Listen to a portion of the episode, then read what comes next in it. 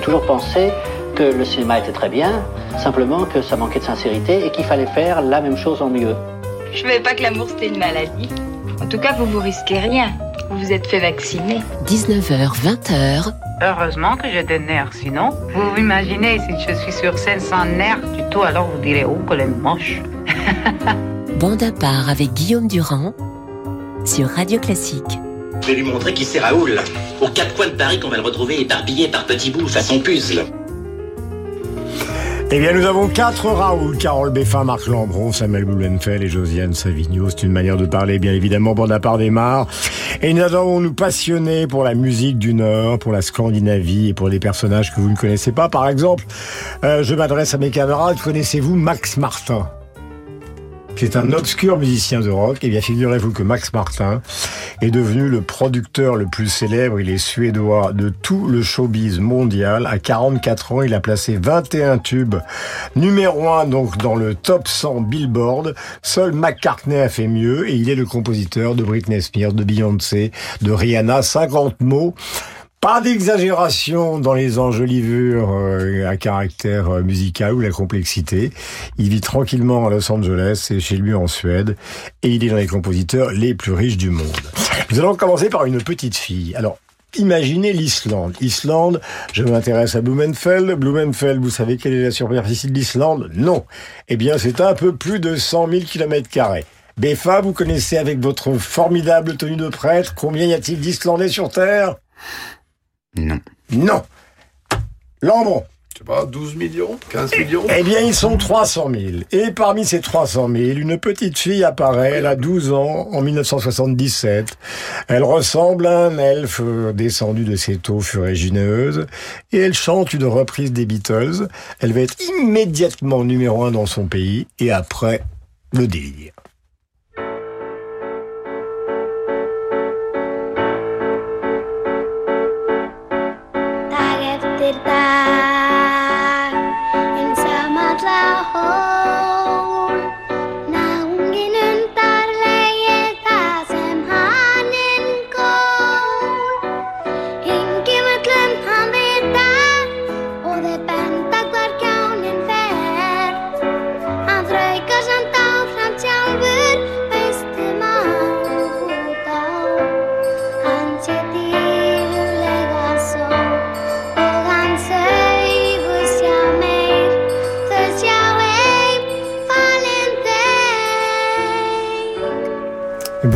Petite Björk, euh, pardonnez-moi pour cette voix un peu cassée, une la compagne de Matthew Barney, un des plus importants artistes contemporains américains. Évidemment, sa musique euh, extrêmement complexe et sophistiquée. La voici dans une reprise pour ouvrir cette session sur la musique scandinave d'un standard de jazz de Betty Hutton en 1995.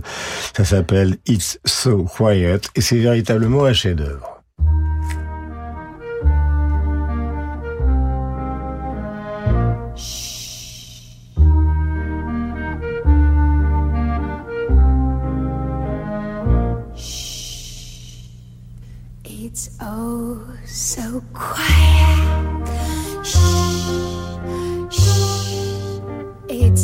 Cette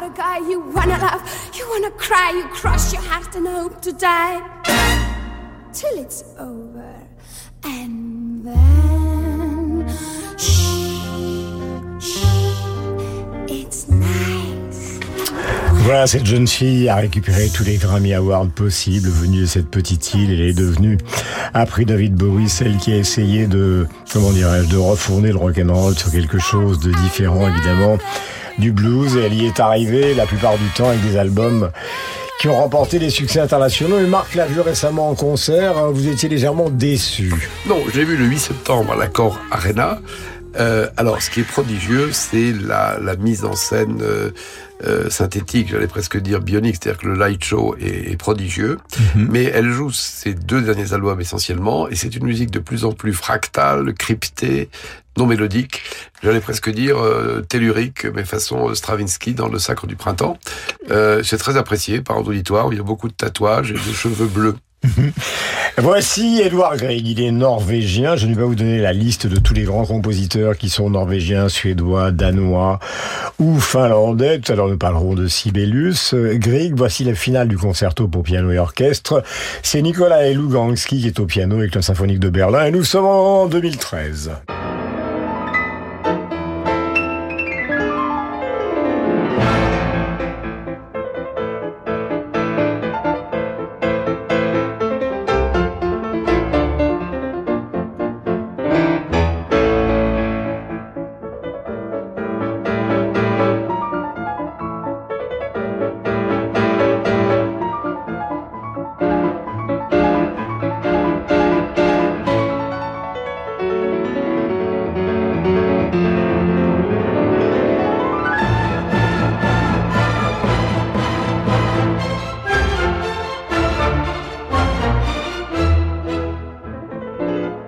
Culture contemporaine, il y a Olafur Eliasson. Parmi les grands peintres, il y a évidemment les cris de Munch.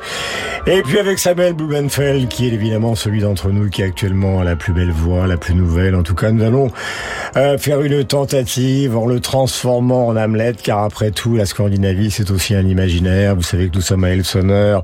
Le fils apprend que son père a été tué par son oncle et pour se venger, il simule la folie. Et voici donc pour la première fois sur l'antenne de Radio Classique, Blumenfeld jouant Hamlet comme les plus grands shakespeariens anglais. C'est à toi, magne-toi. Être ou ne pas être, telle est la question. Ah, il faut mettre le ton, mon vieux. Hein. Vous êtes coincé entre deux littéraires de haut niveau. To be or not to be Y a-t-il pour l'âme plus de noblesse à endurer les coups et les revers d'une injurieuse fortune ou à s'armer contre elle pour mettre frein à une marée de douleur? Mourir, dormir, c'est tout. Calmer enfin, dit-on, dans le sommeil des affreux battements du cœur, quelle conclusion des mots héréditaires serait plus dévotement souhaitée? Mourir, dormir, dormir. Rêver peut-être, c'est là le hic. Car, échapper des liens charnels, si dans ce sommeil du trépas il nous vient des songes, halte là. Cette considération prolonge la calamité de la vie. Car sinon, qui supporterait du sort les soufflets et les avanies, les torts de Après, il est l'oppresseur parti. Il est parti. C'est mieux en anglais. Un, The slings and arrows. Eh ben ça, on ne l'a pas.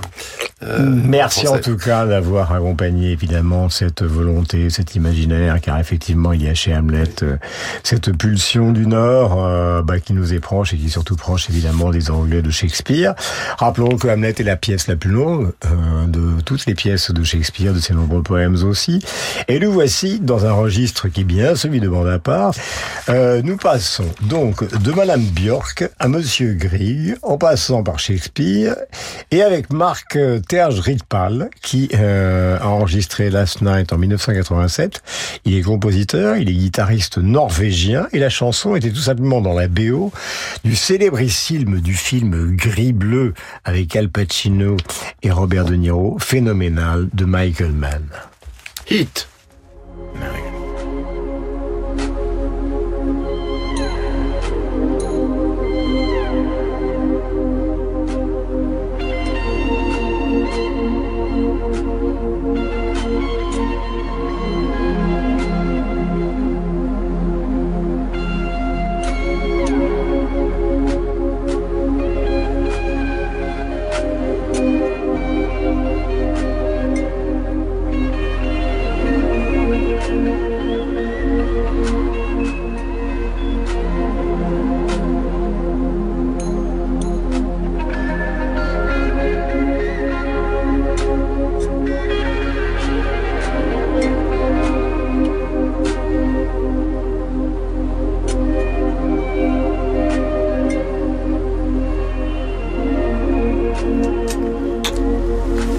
Ça prouve, Marc, euh, que même à Hollywood, maintenant, on cherche partout des talents. Euh, évidemment, dit euh, De Niro et et Pacino, et puis Val Kilmer aussi, dont on a oublié qu'il était le complice évidemment dans ces braquages exceptionnels.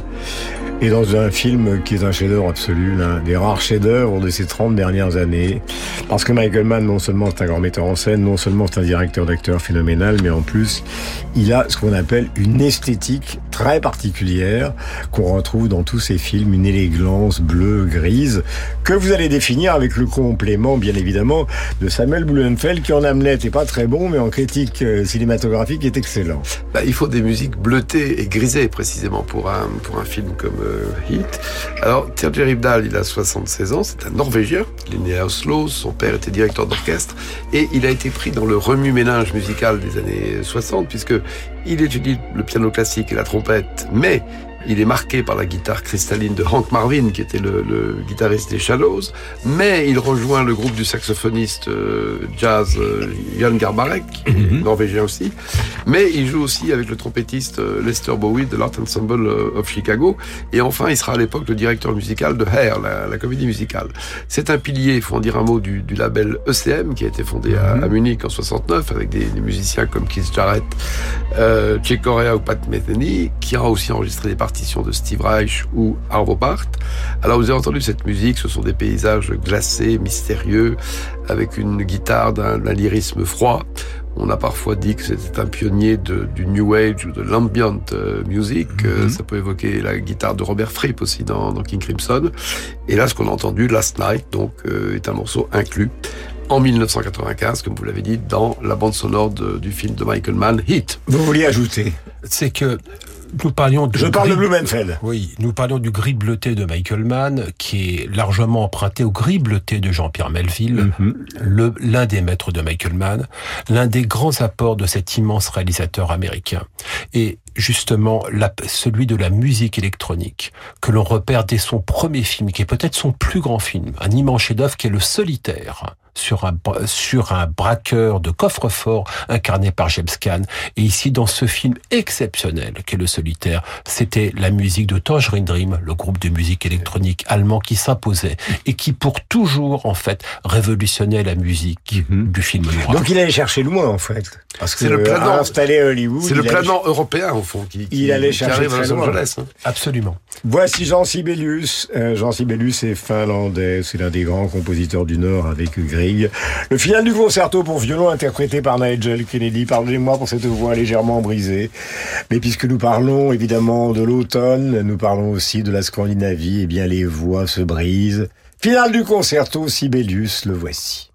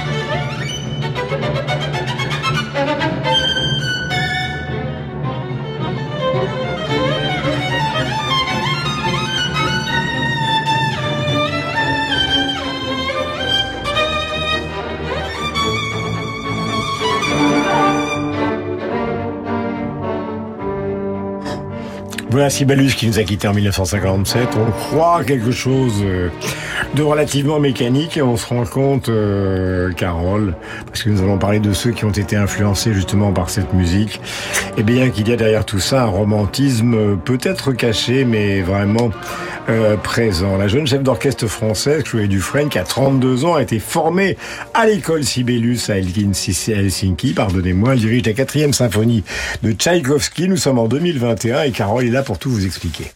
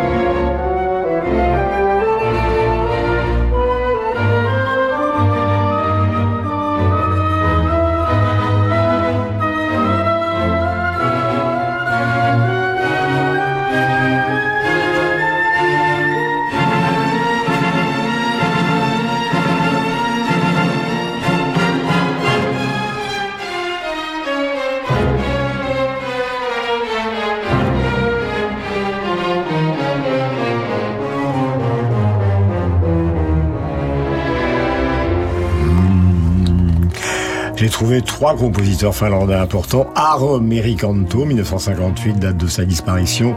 Et alors là, dans un registre très compliqué pour une voix glacée, Aino Juavi Ratandvara, qui lui nous a quitté, donc Ratavara, qui nous a quitté en 2016. Heureusement euh, que tu es là pour nous parler.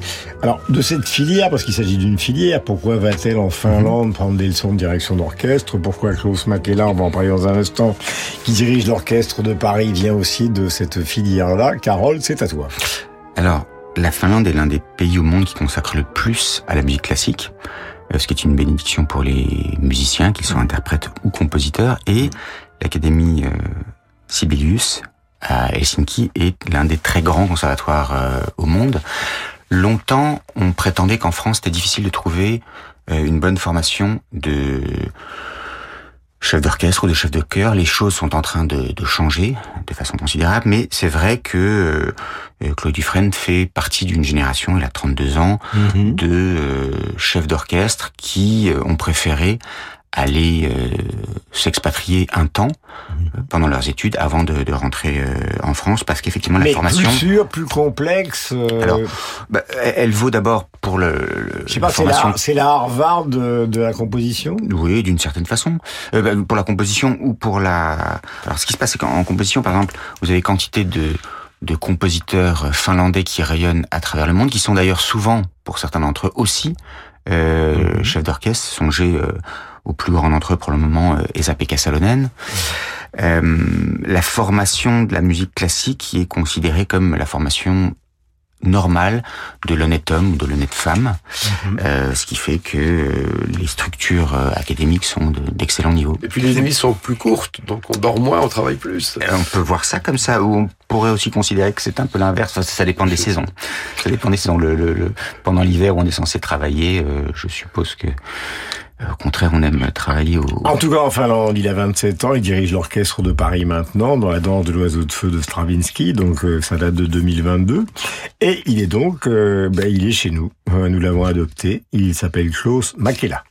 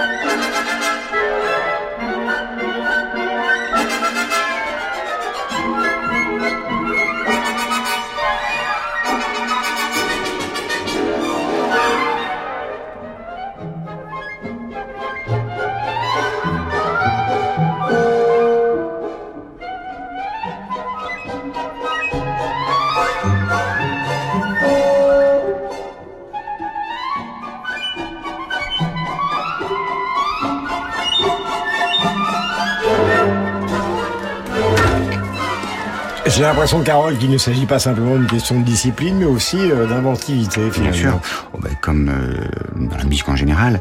Alors là, effectivement, très jeune chef euh, qui avait défrayé la, la chronique quand il a, il avait été nommé euh, directeur musical de l'orchestre euh, de Paris. Euh, C'est un, un génie. Il est violoncelliste euh, également. Il a un répertoire déjà très étendu. Il y arrive encore de se produire comme euh, violoncelliste et les musiciens de l'orchestre de Paris l'adorent. Chez les autres. chef d'orchestre finlandais. Vous avez actuellement d'ailleurs euh, qui dirige l'affaire Macropoulos à, à Bastille, Susina Melki, euh, qui longtemps était euh, Vous savez tout, vous. Salonen, il, Non, mais- il est... et, et Salonen est bien sûr finlandais. Ouais, tout à fait. Et Est-ce qu'il existe des écoles nationales euh, en composition comme en, en, en direction d'orchestre Mhm. Difficile à dire. Il faut- Je vais vous faire du flamenco, là, parce que j'ai une question pour vous. Tout à l'heure, j'ai lancé euh, Blumenfeld dans Hamlet. Je ne peux pas dire que ce soit très convaincant, la carte de Blumenfeld. hein. On est quand même assez loin de Laurence Olivier. Bon, c'est pas grave. Euh, Dites-moi, puisque nous sommes justement sur ce terrain de la Scandinavie, le dénommé Max Martin, euh, dont on parlait tout à l'heure, 25 numéro 1 depuis 15 ans avec toutes les grandes stars du monde. Là, on parle d'un jeune chef d'orchestre de 27 ans. Euh, Qu'ont-ils ces Scandinaves? Car à un moment, il faut synthétiser que nous n'avons pas. ABBA, par exemple, les Beatles polaires, Euh, qu'est-ce qu'ils ont appris? Qu'est-ce qu'ils nous en apportent? Pourquoi Hamlet s'est intéressé à cet imaginaire du Nord? Est-ce que vous avez une réponse? Est-ce que je peux vous faire le cri de Munch? Euh, Ce qui est compliqué pour une peinture. Munch, je crois.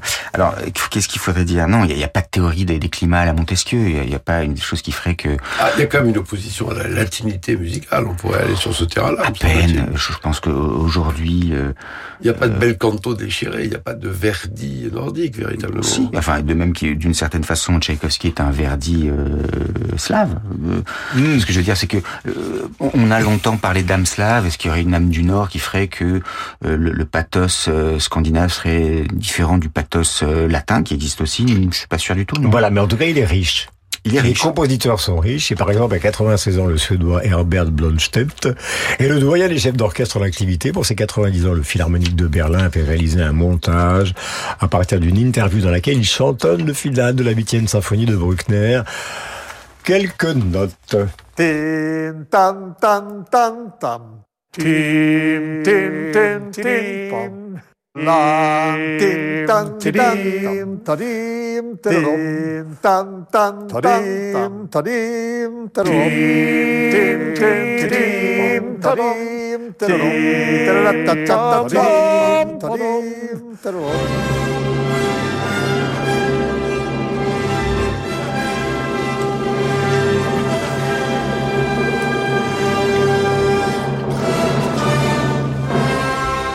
Voilà, hommage est rendu au Suédois Herbert Blomstedt, qui est à 96 ans, donc le doyen des chefs d'orchestre. Je vais faire pire que votre camarade Blumenfeld. Cette considération prolonge la calamité de la vie Hamlet, car sinon, qui supporterait du sort les soufflets et les avanies? Nous allons donner la parole maintenant aux cintrés du Nord.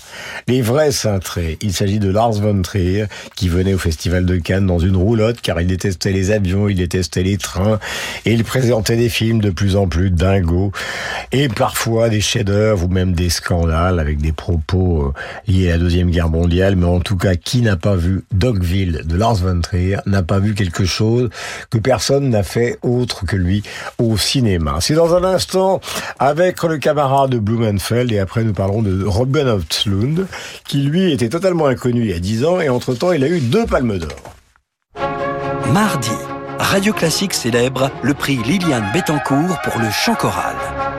Cette année, la Fondation Bettencourt-Schuller récompense une maîtrise pour contribuer au développement et au rayonnement de cette discipline. Découvrez le lauréat de l'édition 2023, des interviews et une programmation musicale exceptionnelle, mardi sur Radio Classique. Les grandes œuvres, le rendez-vous classique de la scène musicale, vous présente la Symphonie du Nouveau Monde de Dvorak. Une ode aux mélodies populaires de Bohème, magnifiée par le violoniste Augustin Dumay, le chef Mathieu Herzog et le Kansai Philharmonic Orchestra. La Symphonie du Nouveau Monde de Dvorak, vendredi 13 octobre à la scène musicale. Réservation sur la scènemusicale.com. Bonjour, c'est Alain Duo. De l'Écosse à la Norvège, en passant par les Shetland, je vous invite à passer une semaine avec Radio Classique sur un yacht ponant au design raffiné avec le fameux groupe Sirba Octet. Des musiciens qui mènent une double vie, classique et Zigan ou Klezmer. De Mozart et Beethoven au swing d'Europe centrale, ce sera une rencontre unique. Réservez votre croisière Ponant Radio Classique au 04 91 300 888 sur ponant.com ou dans votre agence de voyage. Découvrez l'opéra préféré de Napoléon, Roméo et Juliette de Zingarelli, à l'Opéra Royal du Château de Versailles du 18 au 22 octobre. Le chœur et l'orchestre de l'Opéra Royal, dirigé par Stéphane Plevniak, redonnent vie à ce chef-d'œuvre oublié du début du bel canto. Adèle Charvet et Franco Fagioli en sont les protagonistes mythiques, dans une mise en scène de Gilles Rico et des costumes de Christian Lacroix. Roméo et Juliette à l'Opéra Royal de Versailles du 18 au 22 octobre. Réservation sur châteauversailles-spectacle.fr. Deux pas des Champs-Élysées, le Petit Palais ouvre son prestigieux cabinet d'art graphique en présentant 200 de ses plus belles feuilles, ses trésors en noir et blanc. Un panorama inédit des grands maîtres du 15e au 20e siècle avec Dürer, Rembrandt, Goya, Toulouse-Lautrec, Odilon Redon, Renoir et d'autres grandes figures de la gravure contemporaine. L'exposition Trésors en noir et blanc jusqu'au 14 janvier prochain au Petit Palais à Paris. Sur les bords de Loire, embarquez dans la folle aventure des concerts d'automne. Emiliano González Toro et Gemelli, Simon-Pierre Bestion et La Tempête pour une nouvelle création musicale et visuelle. Vardan Manicognan, l'ensemble Jacques Moderne, Roberto Proceda. Du piano pédalier à l'opéra, du bandoneon au cœur a cappella, laissez-vous enflammer par une programmation étourdissante dans la lumière automnale du Val-de-Loire. Les concerts d'automne, un festival d'échange et de liberté à Tours du 12 au 22 octobre. La Dolce Volta présente l'intégrale des sonates et variations pour violoncelle et piano de Beethoven par Gary Hoffman et David Selig. Sous leurs doigts, ces monuments de l'histoire de la musique révèlent toutes leurs dimensions prémonitoires. Gary Hoffman et David Selig donneront en deux concerts l'intégrale des sonates et variations pour violoncelle et piano de Beethoven, Salgavo à Paris, dimanche 8 octobre à 15h et 17h30. La suite de bord part dans un instant. Retaper la maison de famille une fois à la retraite, oui, ça arrive. Devenir papy de 3, 4, 5 petits-enfants, oui, ça arrive. Bon bah, va falloir agrandir. Oui, ça aussi ça arrive. Parce que tout arrive dans la vie avec AG2R La Mondiale. Constituez dès maintenant une épargne retraite pour préparer une retraite pleine de possibilités. Et comme 15 millions de personnes qui nous font confiance, devenez acteurs de votre avenir. Rendez-vous avec nos conseillers ou sur ag2rlamondiale.fr. AG2R La Mondiale, prendre la main sur demain. Message à caractère publicitaire, tout investissement comporte des risques, y compris le risque de perte en capital.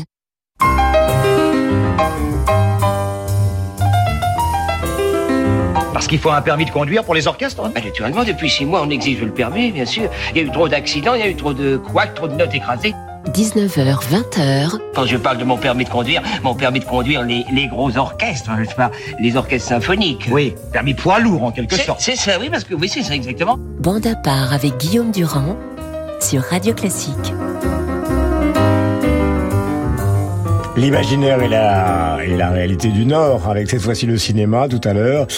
Euh, nous parlions évidemment de hit de Michael Mann avec ses musiciens qui viennent justement du Nord. Et là, nous tombons directement euh, dans la marmite de Lars von Trier, prélude de Tristan Isolde de Richard Wagner, BO du film Mélancolia. Nous sommes en 2011, c'est le symphonique de Chicago avec Barenboim et Lars von Trier est vraiment un personnage totalement à part dans le cinéma mondial.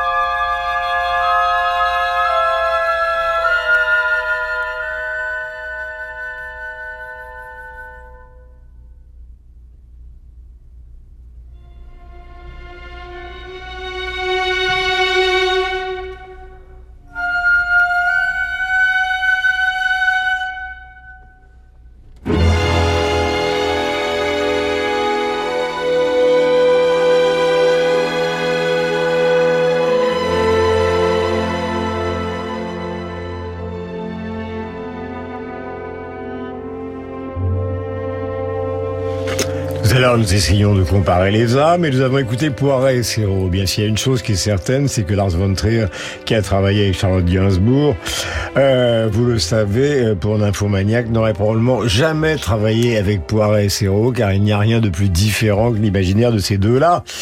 Est celui donc euh, de ce cinéaste. Je parlais de Nymphomaniac, euh, je parlais tout à l'heure évidemment de ce film phénoménal qui était euh, euh, Dogville. Parlons un peu de Lars von Trier, de la musique et de ce personnage euh, qui est une sorte de solitaire, mal aimé, mais en tout cas génial. Oui, alors mal aimé déjà, il ne s'aime pas beaucoup lui-même. Hein. C'est surtout, c'est surtout ça le problème. Je crois même qu'il se déteste lui-même et qu'il est le premier à vous l'expliquer. Ce qui est sur le front musical, ce qui est très frappant chez Lars von Trier, c'est que si on regarde un petit peu l'utilisation de la musique euh, de la part de ce, chez ce réalisateur, c'est un quasi foutoir. Vraiment, on peut trouver, vous voyez, on peut trouver Brian Ferry dans Breaking the Waves, on trouve Nina Hagen de Europa. Et là, avec Mélancolia, qui à mon sens, hein, peut-être son plus grand film, euh, qui est un film catastrophe, hein, n'oublions pas. Hein, C'est-à-dire que c'est, vous voulez, c'est l'histoire d'une d'une planète baptisée Mélancolia qui doit heurter la Terre et donc inévitablement la détruire. inévitablement la détruire. Ce qui est frappant dans ce film, c'est que c'est l'utilisation pratiquement pour la première fois chez Lars von Trier, ou du moins de manière extensive, de la musique classique. Et en l'occurrence de euh, de l'opéra euh, Tristan Isolde de, de, Richard Wagner.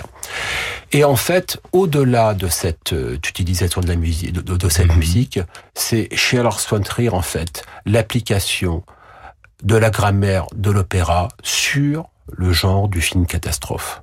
Donc véritablement un alliage pratiquement jamais vu au cinéma et qui est brillamment effectué par von Trier. Là, c'est véritablement tout à fait, tout à fait inédit.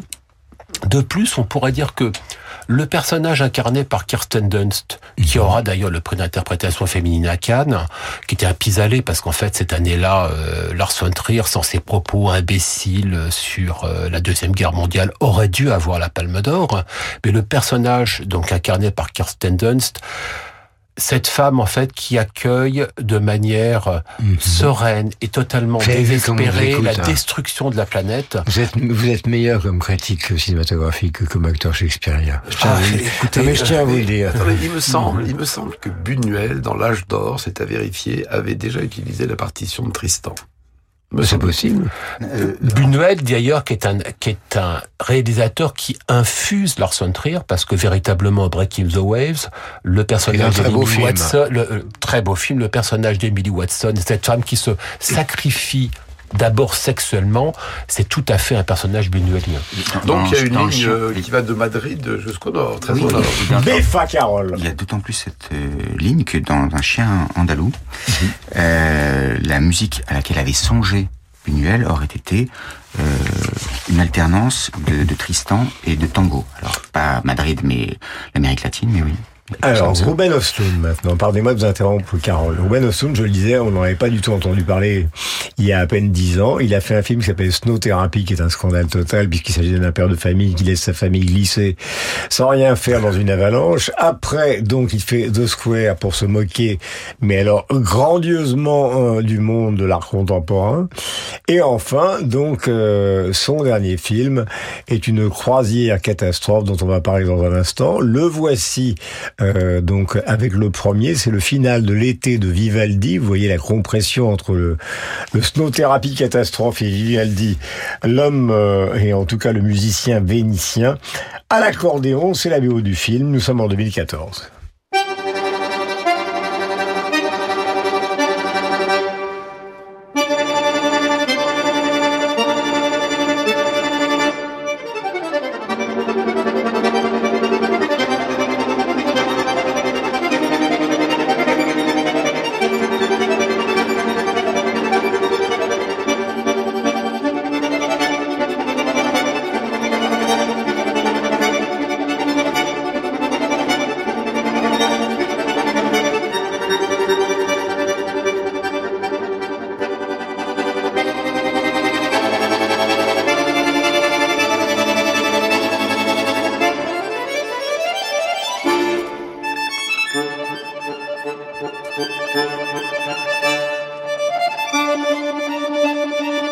Dernier film, c'est Sans filtre, euh, double palme d'or, donc pour Ruben Östlund de Square.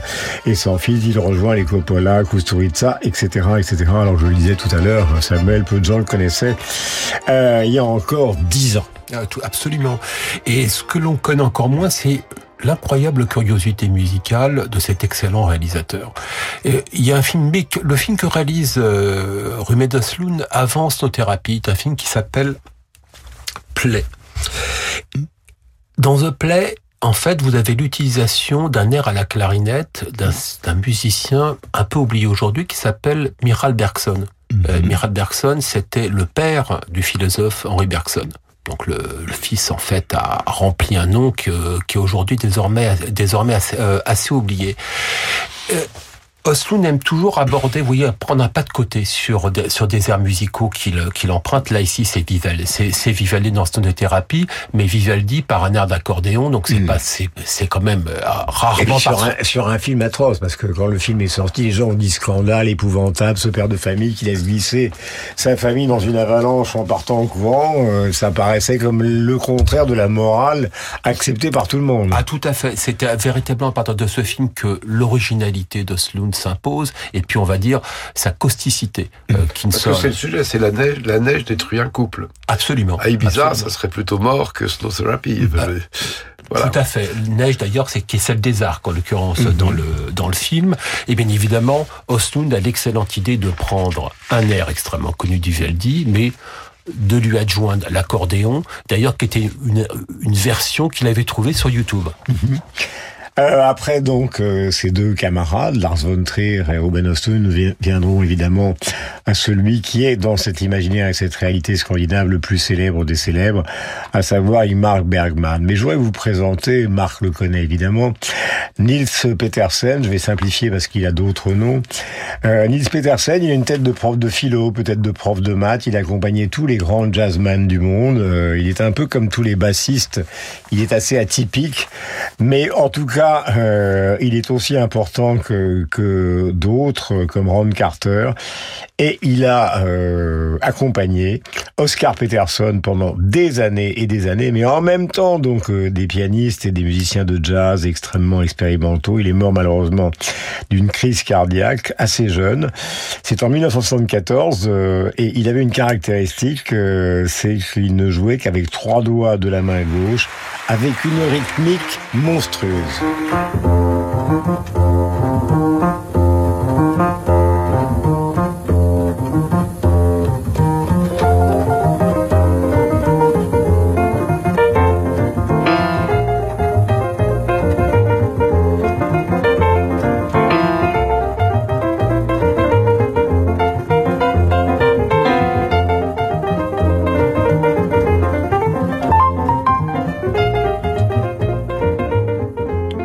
Phénoménal Peterson, donc l'un des plus grands musiciens de jazz. D'ailleurs, vous découvrirez quand vous regarderez sur Internet le nombre de musiciens de jazz suédois, danois, euh, norvégiens. C'est absolument phénoménal. Des pianistes, des saxophonistes et lui le plus célèbre, donc qui a accompagné Gillespie, Miles Davis et tous les autres pendant des années avant de mourir donc d'une crise cardiaque très jeune à un peu plus d'une cinquantaine d'années enregistrement qui date de 74. Là, nous allons parler d'un film très grand public, The Joker, en 2019.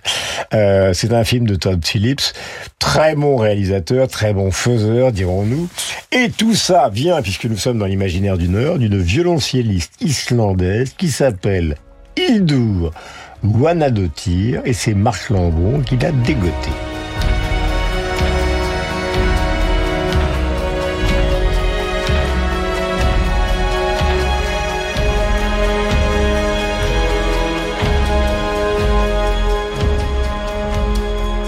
Alors nous continuons le voyage, mon cher Marc. Tout à l'heure, on a vu Michael Mann partir justement vers la Scandinavie. Là, Todd Phillips part vers la Scandinavie. Tout le showbiz américain va voir Max Martin pour fabriquer des tubes. C'est quand même, euh, comment dire, un itinéraire euh, qui était assez ignoré, en tout cas probablement par ceux qui nous écoutent. Alors, Hildur Guðnadóttir, est assez jeune, elle a, elle a 41 ans, elle est née à Reykjavik, son père était clarinettiste, sa mère chanteuse d'opéra. C'est une enfant euh, concertiste, elle était violoncelliste à, à 5 ans, et aujourd'hui elle vit à Berlin avec son époux compositeur, qui s'appelle Sam Slater, et elle se consacre à la musique de film. Alors d'abord comme interprète, par exemple dans, dans Sicario de Denis Villeneuve, elle était au, au violoncelle, et puis auteur. Et très récemment, la musique de Tar, vous savez, ce film sur une, une chef d'orchestre, c'est elle, de Todd Field. Euh, le récent Mystère à Venise de Kenneth Branagh, qui est sur les écrans en ce moment, c'est elle. Et surtout, en 2019, Joker, donc de Todd Phillips, qui lui a valu, donc avec Joaquin Phoenix, on se souvient, qui a eu l'Oscar du meilleur acteur, mais elle a eu l'Oscar de la meilleure musique de film, qui est le premier obtenu par un Islandais ou une, une Islandaise. Alors il y a un peu, à mon avis, le modèle Hans Zimmer qui est derrière, euh, c'est-à-dire des, des, des électroclimats, des espèces d'icebergs sonores. Et évidemment, je pense que dans un pays d'aurore boréale, on connaît le prix de la nuit, et c'est une musique assez nocturne. Le violoniste Peta Kusisto et l'orchestre de la radio de Cologne dirigé par Juka Pekka Sarast. Je fais très attention avec ma petite voix un peu cassée aujourd'hui. Dans le concerto pour violon et orchestre de Thomas Hadès et Carole Beffa qui va vous en parler dans un instant.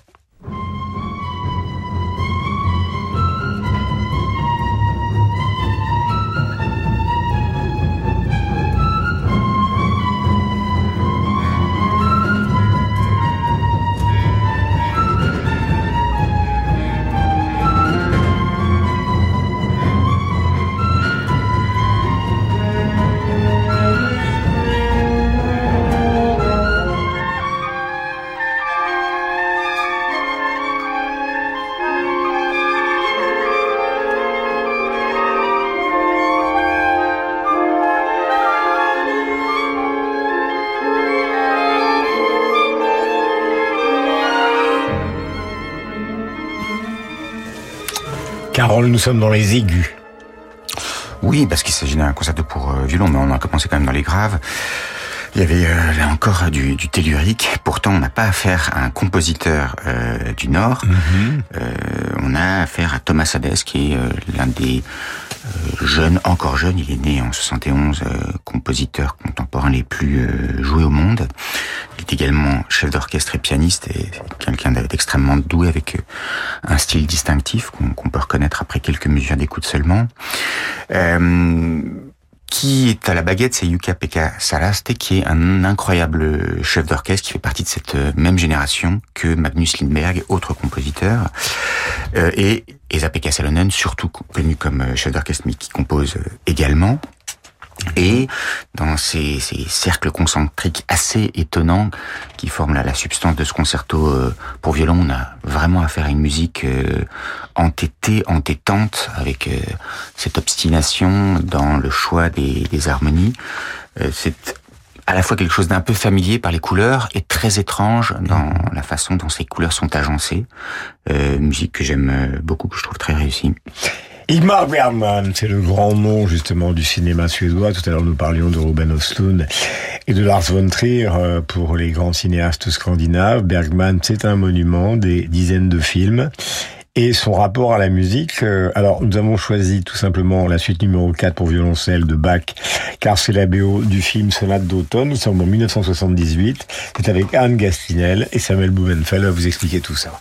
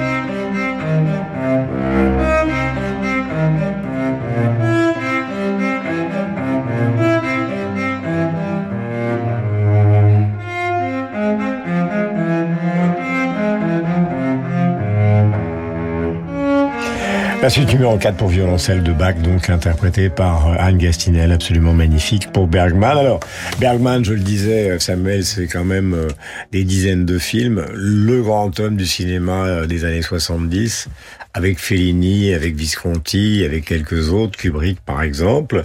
Son rapport à la musique, quel était-il? Ah bah, C'est très, très simple. Bergman se rêvait chef d'orchestre et finalement est devenu réalisateur, qui est une autre manière d'être chef d'orchestre. Il comparait l'écriture d'un scénario à celui d'une partition. Et donc véritablement, il est impossible de penser, de regarder et de découvrir le cinéma de Bergman sans la musique. Mhm. Là, nous sommes dans Sonate d'automne et ce qui est frappant avec Sonate d'automne, en fait, c'est de constater l'obsession de Bergman pour les suites en, violoncelle de Bach, euh, que l'on découvre bien évidemment dans Sonate d'automne, mais également dans Sarabande, dans Cri chuchotement, dans À travers le miroir, comme si justement ce son du violoncelle traduisait mieux que des paroles la pensée des personnages de Bergman. Mais l'âme humaine. Absolument. Et donc c'est euh, c'est véritablement très impressionnant et absolument bouleversant.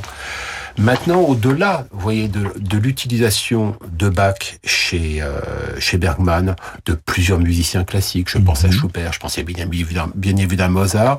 Ce qui me frappe, c'est la césure qui existe dans la filmographie de Bergman. Véritablement, dans la première partie de sa carrière, il fait régulièrement appel à des musiciens nordiques. Ne l'oublions pas, euh, je pense à Eric Nordgren pour le septième saut, ou à Ivan Reinlinden pour le silence. Et soudain, dans la deuxième partie de sa carrière, au moment d'ailleurs où il passe en couleur, désormais, il s'appuie sur de, presque exclusivement sur des musiciens classiques. Mhm. La timidité peut-être disparu, peut-être sentait-il que son cinéma était à la hauteur justement des compositeurs qu'il utilisait. Alors là, on va faire le grand saut, mais c'est après tout notre caractéristique avant de retrouver tout à l'heure Josiane Savigno qui va nous parler d'un livre justement sur Ingmar Bergman. Voici le groupe euh, qui, dans le domaine de la pop, a révolutionné la musique scandinave, puis s'est exporté partout en Europe, puis s'est exporté partout dans le monde. 300 millions d'albums vendus, deux jeunes femmes, deux jeunes garçons, Björn, Benny, Frida et Agneta. Il s'agit tout simplement de ABBA, les Suédois d'ABBA, avec évidemment des musiques qui sera beaucoup plus facile de reconnaître pour ceux qui sont amateurs de musique grand public.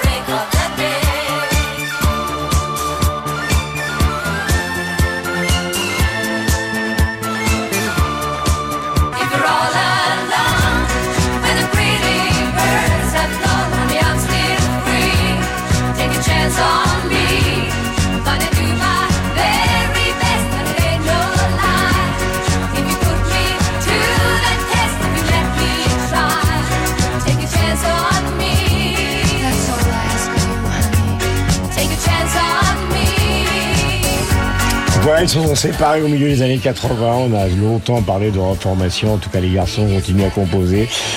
Et les filles ont un petit peu disparu euh, de la scène, même si euh, les compilations se vendent, se revendent un peu partout dans ah le je monde. Je crois qu'ils sont remplacés par des hologrammes, qui, ouais, sont, ouais, qui mais... sont, des fantômes froids. Absolument. C'est le, le, nombre de listes vendues est absolument phénoménal. C'est comme pour Max Martin qu'on évoquait tout à l'heure. Il y a aussi en Suède de grandes chanteuses de jazz, comme par exemple Lisa Ekdahl, euh, qui connaît un succès euh, phénoménal. Et puis il y a eu au départ euh, de Björk tout à l'heure un groupe qui d'ailleurs l'a révélé après ses, gamineries autour des, des reprises des Beatles. C'est The Sugar Cubes et le titre s'appelle Stick Around for Joy. C'est en 1991 et Marc y tenait.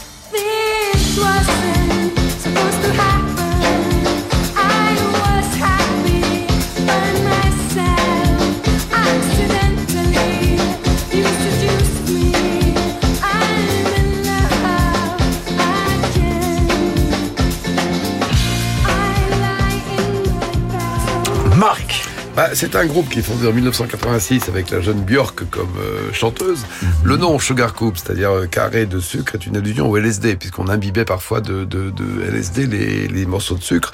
Vous avez entendu, c'est une musique un peu psychédélique, un peu post-punk, qui fait penser aux, Talking Heads.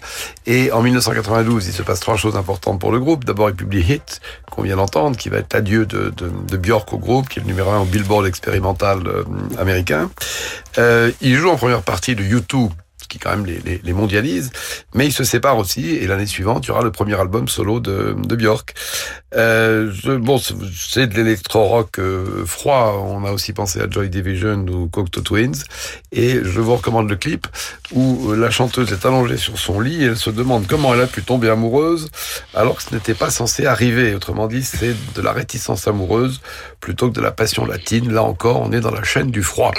la chaîne du froid et dans la chaîne du cinéma. Tout à l'heure, on évoquait Lars von Trier, nous venons de parler de Björk. Voici une chanson de Björk qui s'appelle donc l'Islandaise. Je les ai tous vus. Elle est écrite avec Tom York, vous le savez, de Radiohead.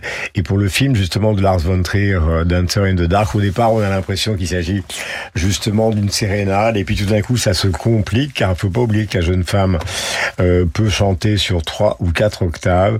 Et même, euh, non seulement ça se complique, mais on, on, arrive à une version quasiment orchestrale. Nous aurons le jugement pour terminer de Carole Beffa.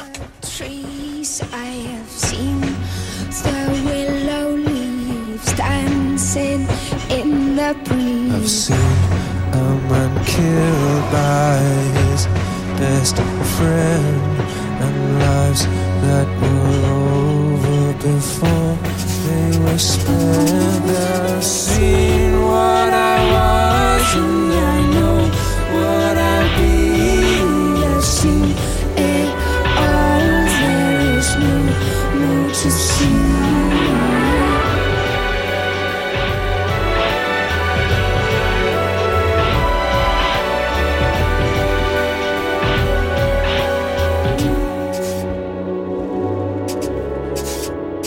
J'aime terminer par Carole, car la dernière fois nous avons commencé, je lui ai demandé à boule pour point ce qu'il pensait de Taylor Swift, qui n'est pas franchement sa tasse de thé. Maintenant, c'est au Björk euh, complexe. J'adore Björk.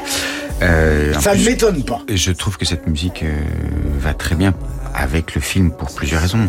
C'est un peu euh, les temps modernes.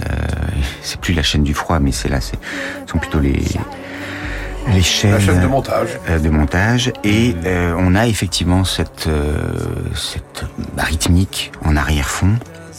avec au contraire des couleurs très différentes, que ce soit ces, ces, nappes de cordes ou très rares dans les musiques actuelles, le hautbois, les, les instruments à hanche double, hautbois, basson sont quasiment jamais utilisés euh, dans la pop. Et ici, euh, ça fait merveille avec cette sonorité tout à fait pénétrante, beaucoup plus pénétrante finalement que la voix de Björk, qui a cette particularité d'être presque toujours en, en demi-teinte.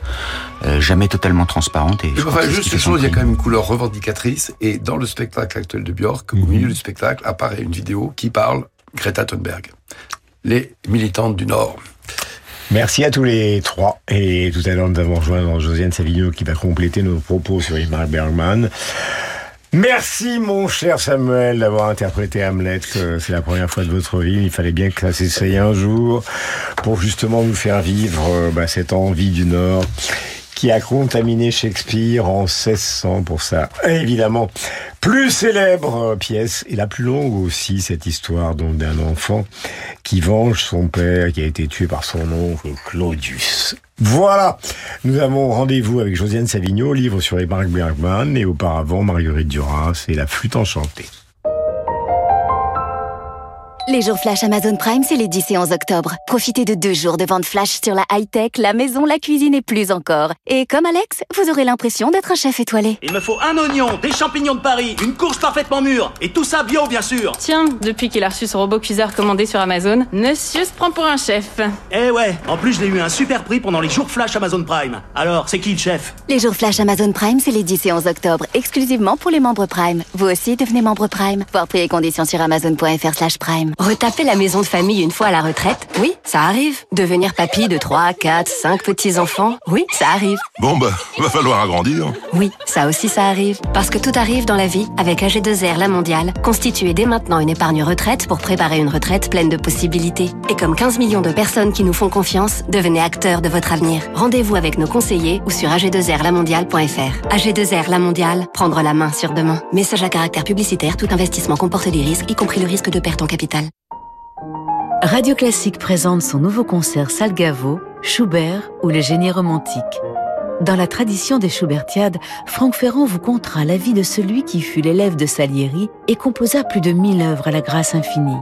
Un récit incarné par les chefs-d'œuvre pour piano à quatre mains de Schubert, interprétés par David Cadouche et Guillaume Bellhomme. Schubert ou le génie romantique, un concert radio classique avec Franck Ferrand, lundi 6 novembre Salgavo à Paris. Réservation sur salgavo.com. Peugeot.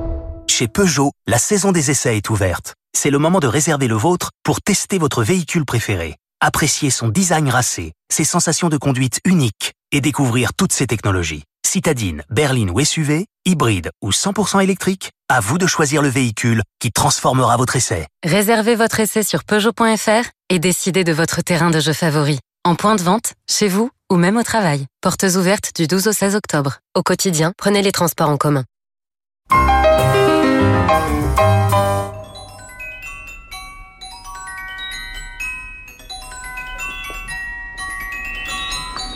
Klinga klockor klinga, kom min lilla vän. Klinga klockor klinga, kom min lilla vän. Klinga klockor klinga, Voilà dans la bande de Bonaparte, nous l'appelons la flûte enchantée. C'est Josiane Safino, ma chère Josiane, bonjour. N'y voyez absolument aucune connotation péjorative. Nous allons parler d'un livre de Bergman. Car ce ne sont pas simplement des films, mais c'est aussi des réflexions sur le cinéma Lanterna Magica. Et Lanterna Magica, c'est pas vraiment une réflexion sur le cinéma, c'est des mémoires, plutôt des anti-mémoires. Alors notre bien-aimé réalisateur m'a dit de faire court, donc je vais obéir, contrairement à mes petits camarades masculins. Mais quand même, je peux pas résister, Guillaume, à vous dire le plaisir que j'ai eu à relire ce livre, Lanterna Magica, qui est en folio Gallimard, donc très facile à trouver, euh, parce que je l'avais lu il y a très très longtemps, quand il est sorti, 1987, vous vous rendez compte, j'avais un peu oublié. Et ça m'a enchanté parce que cet homme qui est, on en a parlé tout à l'heure, la rigueur même dans ses films, est assez fantaisiste là-dedans. Dans... Alors il a le sens du croquis, par exemple, arrive Karajan, petit homme fluet avec une tête trop grande. Il parle évidemment de son enfance, son éducation rigide. Il y a des va-et-vient dans la chronologie. C'est un peu, parfois c'est un peu foutraque, mais moi j'aime bien. Par exemple, il y a tout un passage sur ses démêlés avec le fisc. Bon, c'est assez comique. Et euh, je vais pas vous lire, contrairement à ce que j'avais prévu, euh, le passage où, euh, parce que ce serait trop long, le passage où il quitte Hollywood parce que Barbara Streisand lui a dit de mettre son maillot de bain et de venir euh, à la piscine le lendemain. Donc il dit à sa femme, on fait, on fait les valises, on rentre, on rentre, on rentre en Suède. Mais je vais quand même vous lire quelque chose sur le théâtre parce que ça m'a beaucoup intéressé. J'avais complètement oublié ça. Le plus important fut ma rencontre avec Molière. Au cours de séminaires d'histoire de la littérature, j'avais peiné sur quelques-unes de ses pièces, mais je n'avais rien compris, et je trouvais que tout ça était poussiéreux et sans intérêt. Et voilà un jeune génie de village venu du Nord à la Comédie Française pour voir le misanthrope dans une représentation à la fois jeune et forte. Une expérience pour moi indescriptible. Ces alexandrins si secs fleurissaient, se balançaient au vent. Les gens sur la scène transperçaient mes sens, pénétraient dans mon cœur. C'est exactement ça. Je sais que ça peut sembler comique, mais c'était ça. Molière entra dans mon cœur en même temps que ses interprètes. Il est resté toute ma vie. Mon sang qui avait circulé jusque-là en connivence avec Strindberg se fraya une voie en direction de Molière. Magnifique, Mais non absolument mais phénoménal. et puis alors, un homme qui dit les mauvaises critiques et les humiliations publiques me font déraisonnablement souffrir, ça peut être que quelqu'un de bien.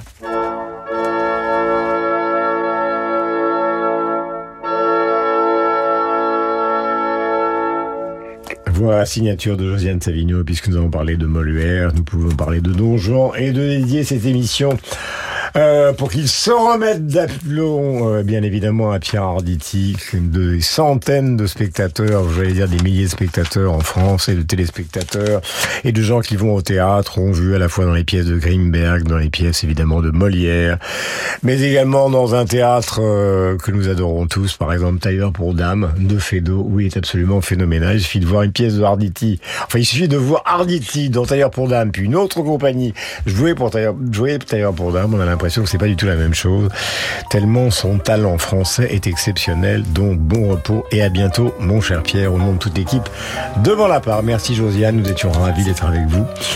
Euh, sur l'antenne de Radio Classique, nous nous retrouvons dimanche prochain et nous allons rendre hommage à peut-être celui qui est le plus grand géant de la musique française. Il s'agit de Maurice Ravel.